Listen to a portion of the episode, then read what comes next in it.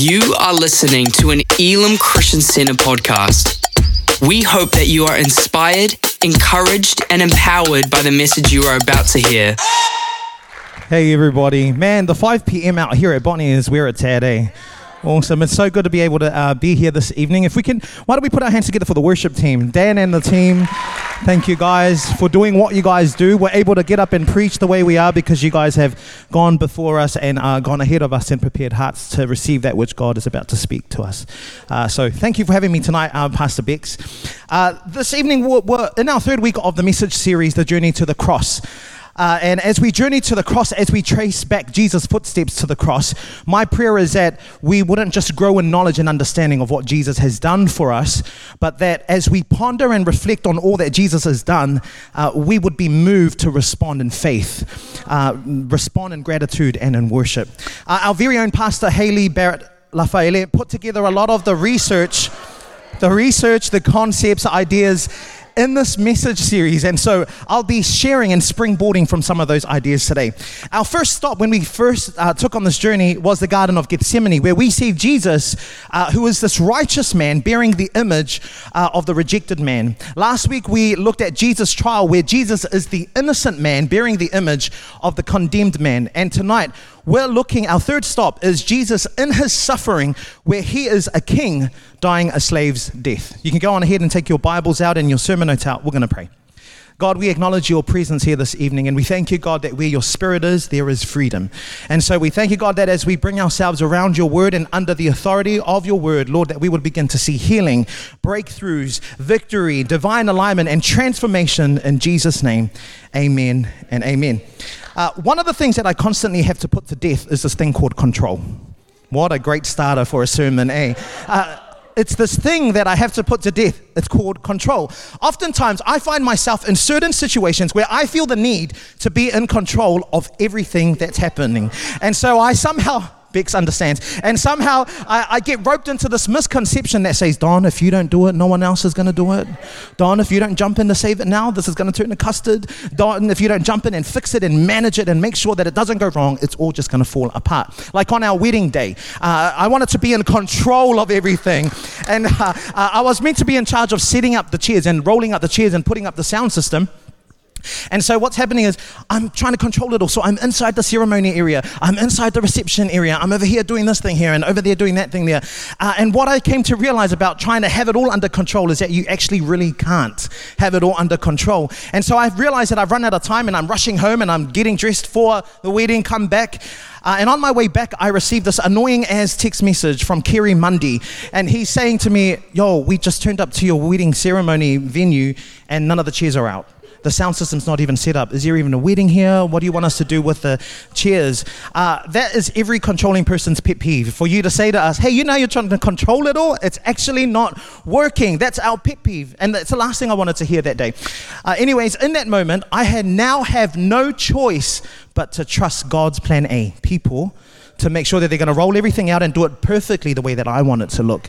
Uh, and so you'd think that I'd actually learn the lesson, eh? But actually, I don't. Because with the same breath that I say to them, yeah, go on ahead, roll out the chairs, I also say, nobody touch the, right, the aisle runner. I will be the one to roll out that, that aisle runner.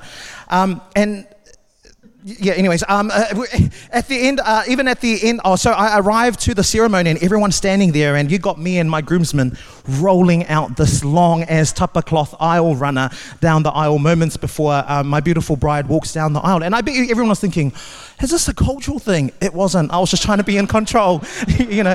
Uh, even at the end of the wedding even at the end of our wedding, uh, we leave the ceremony and we go up to the stairs at the, at the end of, the, of this venue that we were at. Uh, and at that moment, the control thing started to bubble up again. And so I march down the stairs and I go looking for the floor manager and I say, Excuse me, ma'am, we had a conversation. And, and, and I said to you, the moment that we leave and we walk out of the ceremony, you're going to roll out all the canopies and the drinks. Where are the canopies and the drinks? So I'm having this conversation with her. Meanwhile, my uncle who's emceeing the wedding, he's like, Everybody, put your hands together for Mr. and Mrs. Lafayette. Everyone's putting their hands together. They turn to the back where the stairs are, and Haley's just just standing there by herself because her husband is down on the floor trying to control everything. I'm telling you, it takes all of the effort and fight in me to put to death the urge to control things. There have been moments where I found myself stuck and uh, or roped into the cycle of having to be in control. But even worse, the need to control did nothing but left me feeling so bound. It left me feeling so stuck in a cycle. It left, left me feeling so enslaved. Have you ever felt stuck? Like absolutely stuck in a cycle where you can't you just can't seem to get yourself out of. Uh, you keep telling yourself, I'm going to do this for real. Come Monday, I'm going to work out. Come Monday, you're like, actually, I'm going to do intermittent fasting. We, we, we have every intention of trying to do it, but we just can't keep, uh, seem to get ourselves to doing it. Or maybe you feel stuck in that you just can't seem to uh, stop a bad habit. We keep trying to tell ourselves, I'm going to stop trying to control everything. Uh, and yet, no matter how hard we try, we just can't seem to stop. Or perhaps we break free from the cycle uh, and state of being stuck, and you're doing good for a couple of months, but then something happens in your life along the way, and then suddenly you're back at it again. You see, our enslavement is felt as oppression and bondage. And so, what happens is we become bound to this urge, we become enslaved to this desire to constantly satisfy the flesh. And in doing so, we give into the bad habit, we give into the gossip, we give into the slander, we give into the violence, we give into the racism, we give into casting judgment on others, we give into promiscuity, we give into theft, we give into hatred, we give into fear. The list goes on. And so, how on earth are we supposed to live our lives the way that God intended for us to live in an environment? Environment and a culture that encourages us to satisfy the flesh in a culture of hashtag YOLO and hashtag FOMO, uh, in a world that seeks to enslave us uh, with desires of wealth and status and success, where could we possibly go to and who could we possibly turn to for freedom? The freedom to break free from the chains of addiction, the freedom to break free from the chains of anger, the chains of hate, the chains of sin that keep us bound and enslaved. Let's go to God's word. Matthew 27 26 to 31. Here's what it says Then he, Pilate, released Barabbas to them, but he had Jesus flogged and handed him over to be crucified. Then the governor's soldiers took Jesus into the praetorium and gathered the whole company of soldiers around him. They stripped him and put a scarlet robe on him, and then twisted together a crown of thorns and set it on his head. They put a staff in his right hand. Then they knelt in front of him and mocked him. Hail, King of the Jews, they said. They spat on him and took the staff and struck him on the head again and again. After they had mocked him, they took off the, the robe and put his own clothes on him. Then they led him away to crucify him. God bless the reading of his word this evening. Today I've titled this message Marks of Freedom. The marks of freedom.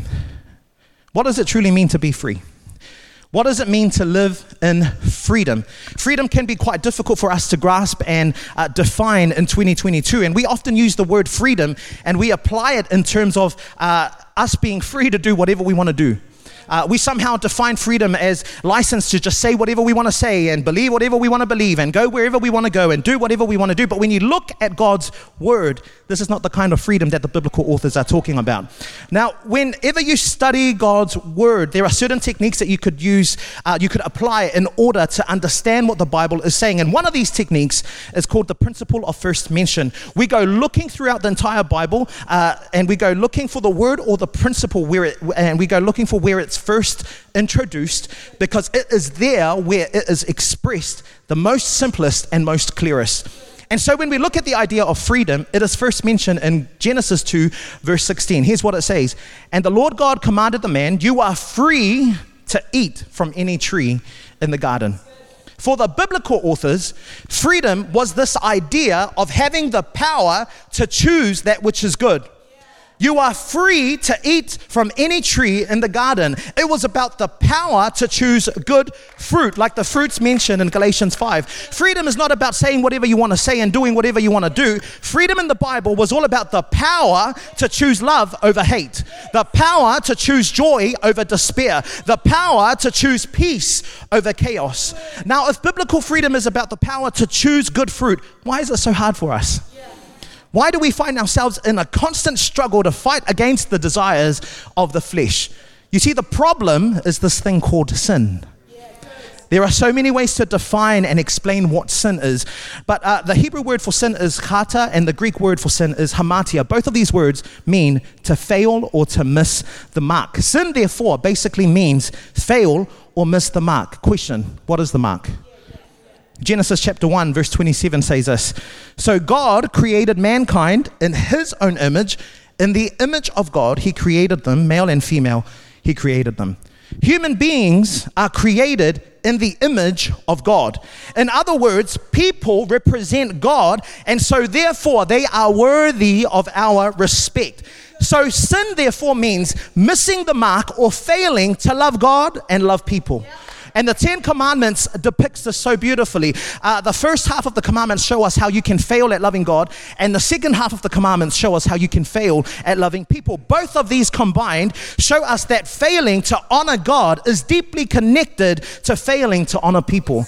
And we see this in the Bible. Sin against people is sin against God. Is sin against God. A perfect example of this is in Genesis chapter 37 when um, Potiphar's wife tries to entice Joseph to sleep in bed with And uh, Joseph says to her, How could I sin against God? For Joseph, failing to honor a man made in the image of God is a failure to love God. And so, therefore, sin is failing to be who God created us to be. Actually, sin is failing to be truly human. But there's more to this word sin. When you read through the Bible, you will find that people who fail or miss the mark either don't realize it or even worse, they, re- they redefine their bad decisions and call it good. We see this happening uh, when Saul is hunting after David uh, and he's wanting to kill him. In Saul's mind, the decision to bring this criminal to justice was a good thing until he realized actually he was the corrupt one here. And it ultimately led Saul to say, actually, I'm the one who is sinning, I'm the one who has failed. You see, sin is not just doing bad things, it's more than that. It's failing to love God and love people. It's failing to recognize uh, whether we're actually failing and succeeding. And this failing to recognize becomes the selfish impulse that drives a lot of our behavior. Sin is the problem. So, if sin is the problem, why do we struggle to live in the kind of freedom that the Bible talks about? Why is it such a struggle for us to choose that which is good? Again, principle of first mention will help us to understand why. Sin is first mentioned in Genesis 4, verse 7. Here's what it says If you do what is right, will you not be accepted? But if you do not do what is right, sin, failing or missing the mark, is crouching at your door and it desires to have you, but you must rule over it. This text is talking about a story uh, between Cain and Abel, two brothers. Cain brings some of his crops uh, as a gift to the Lord, but Abel, he brings the best portions of the first fruit, uh, firstborn lambs from his flock. The Bible says that the Lord accepted Abel and his gift, uh, but he didn't accept Cain and his gift. And so Cain is now jealous and angry because the Lord has shown favor on his brother and not him. And God says to him, Why are you so angry? Why do you look so dejected? You'll be accepted if you do what's right. But if you don't, just so you know, sin, failure, missing the mark is crouching at your door and it's eager to control you, but you must rule over it.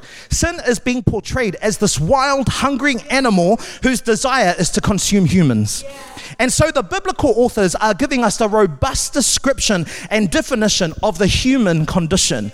Sin is failing to be humans who love God and love people. Now, because of this, sin renders us slaves. Sin renders us bound. And the Bible says over and over again that sin ultimately leads to destruction. Sin ultimately leads to death. James puts it like this in uh, chapter 1, verse 14 to 15. Temptation comes from our own desires, which entice us and drag us away. These desires give birth to sinful actions, and when sin is allowed to grow, guess what? It gives birth to death. That temptation to sin comes from within ourselves. And when we give in to this desire to do whatever we want to do and satisfy the flesh, sin is born. Failing is born. Missing the mark is born. And that sin, that failing, that missing the mark leads to death. You mean to tell me that my desire and need to control everything ultimately leads to death? Yes. Because being controlling means you need to be in charge of the outcomes. And so, what happens when you don't get the outcomes that you want? You get tempted to manipulate the situation in order to get the outcomes that you're looking for. Manipulation is a form of deception. How is deception loving God and loving people? You mean to tell me every time I give in to anger and give in to hatred, it ultimately leads to death? Yes. How is anger and hatred loving God and loving people? You mean to tell me that my cheating and my lying ultimately leads to death? Yes. How is your cheating and lying loving God and loving people? You mean to tell me every time I judge somebody, it ultimately leads to death? Yes. How is your judging somebody loving God and loving people? Sin is failing and missing the mark at loving God and loving people. And the Bible says that the payment for sin is eternal destruction. Ooh, but I've got some good news for you tonight, 5 p.m. I've got three words for you. There was one. Uh, the Bible says they stripped him and put a scarlet robe on him. They twisted together a crown of thorns and placed it on his head. They mocked him. They spat on him. They struck him on the head again and again. Then they led him away to crucify him on the cross. You know, the cross in the Bible days, it was, an, it was not an emblem of worship. It had nothing to do with Christianity. It had nothing to do with religion. It had no spiritual significance. It had no endearment about it. It had uh, it was a place of suffering. It was a mark of torture. It was a symbol of degradation. It was a symbol of utmost defeat and shame. It was common in the Bible days to see men hanging on crosses, decomposed in shame and left for dead. It had nothing to do with church and faith and worship and everything to do with Rome's methods of execution. A theologian by the name of John Stott, he, he writes in the book The Cross of Christ, here's what he says When the Romans adopted crucifixion, they reserved it for criminals convicted of murder, rebellion, or armed robbery, provided that they were also slaves, foreigners, or other non persons. Death on a cross was only ever used for someone who had no rights it was the death of a slave. It was a mark known to the Romans as a symbol of shame. Yet we, hear, we have our King Jesus here dying a slave's death. There was one when we were deserving of eternal destruction, I'm telling you, there was one. When we deserved to take on the punishment that we were due for our sin, there was one. He is the one who said, Let me bear the payment for her sin. Let me bear the payment for his sin. He is the one who snatched us out of eternal destruction. He is the one who said, Let me take on their suffering. He is the one who left the glory and the splendor of heaven and came down to earth. He is the one who bore on himself the suffering that we deserved for our sin. He is the one one that said, Let me just settle this once and for all. Here's the one who, despite being a king, died a slave's death. His name is Jesus, the author of eternal salvation. Jesus, the bread of life. Jesus, the chief cornerstone. Jesus, the great high priest. Jesus, the true human. Jesus, the King of kings. Jesus, the Lamb of God. Jesus, Lion of Judah. But it's personal now because he's Jesus, our Redeemer. Jesus, our Passover. He's Jesus, our Savior. He's Jesus, our rock. Somebody say Jesus up in here. Woo! And so, this cross, the symbol of shame, the symbol of death, this symbol of suffering, this mark of suffering becomes a mark of freedom. It means we don't have to live in bondage no more. Jesus has already paid the price. This ain't 2021. We ain't doing entanglements no more. Jesus has already paid the price. Jesus, uh, we aren't bound and slaves to sin no more. Jesus has already paid the price. But the question for you tonight is this Are you living in the freedom that Jesus died to give you? Are you living in the freedom that Jesus died to give you? If I can just have the keys join me. Here's the part where I want to speak to two groups of people tonight. If you are a believer in this place and you're saying, Yeah, I've already given my life to Jesus, but I'm struggling to live in the freedom that Jesus died to give me, here's what I want you to do. Number one, analyze what you believe analyze what you believe. John 8 31 to 32 says this Jesus said to the people who believed in him, You are truly my disciples if you remain faithful to my teachings, and you will know the truth, and the truth will set you free. If the truth is going to set you free, if the truth is going to bring you freedom, the same is true for the opposite. Deception is going to bring you bondage. It was the same for Eve in the Garden of Eden. After she had eaten the fruit, God said to her, What is this you've done? And she said, The serpent deceived me and I ate. Deception points to bondage. And so you need to look at what it is that you are believing in. You move in the direction of your strongest thought. And so that which you believe controls your thought life and dictates the direction you move in. And I'm not even talking about positive thinking until you are free. I'm talking about believing in Jesus for your freedom. If you are trusting something else or someone else to bring you freedom, my friend, you're going to be disappointed. And so you ought to analyze what you believe by measuring it up against the Word of God. Here's the second thing you need to do analyze your fruit. Sometimes we can be good at talking the belief game. Uh, we're good at quoting scriptures and we're good at putting on the glory to God voice. But guess what? It all comes out in the fruit. Are you bearing fruit that leads to life? Here's what Paul says to the church in Galatians. Galatians 5:19 to 21. When you follow the desires of your sinful nature, the results are very clear sexual immorality, impurity, lustful pleasures, idolatry, sorcery, hostility, quarreling, jealousy, outbursts of anger, selfish ambition, dissension, division, envy, drunkenness, wild parties, and other sins like these. Let me tell you again, as I have before, that anyone living that sort of life will not inherit the kingdom of God. But then he goes on to say, But the Holy Spirit who lives in us produces this kind of fruit in our lives love, joy, peace, patience, kindness, goodness, faithfulness, gentleness, and self control. There is no law against these things. I'm telling you, church, analyze your fruit. That relationship that you are in. If you're starting to feel bound and enslaved, look at the fruit. Is this relationship producing love, patience, and self control, or is it producing lustful pleasure, anger, and sexual immorality? Those catch ups that you have with your church friends, if you walk away from a conversation feeling enslaved and bound, ask yourself did that conversation produce love and peace, or is it encouraging dissension and division?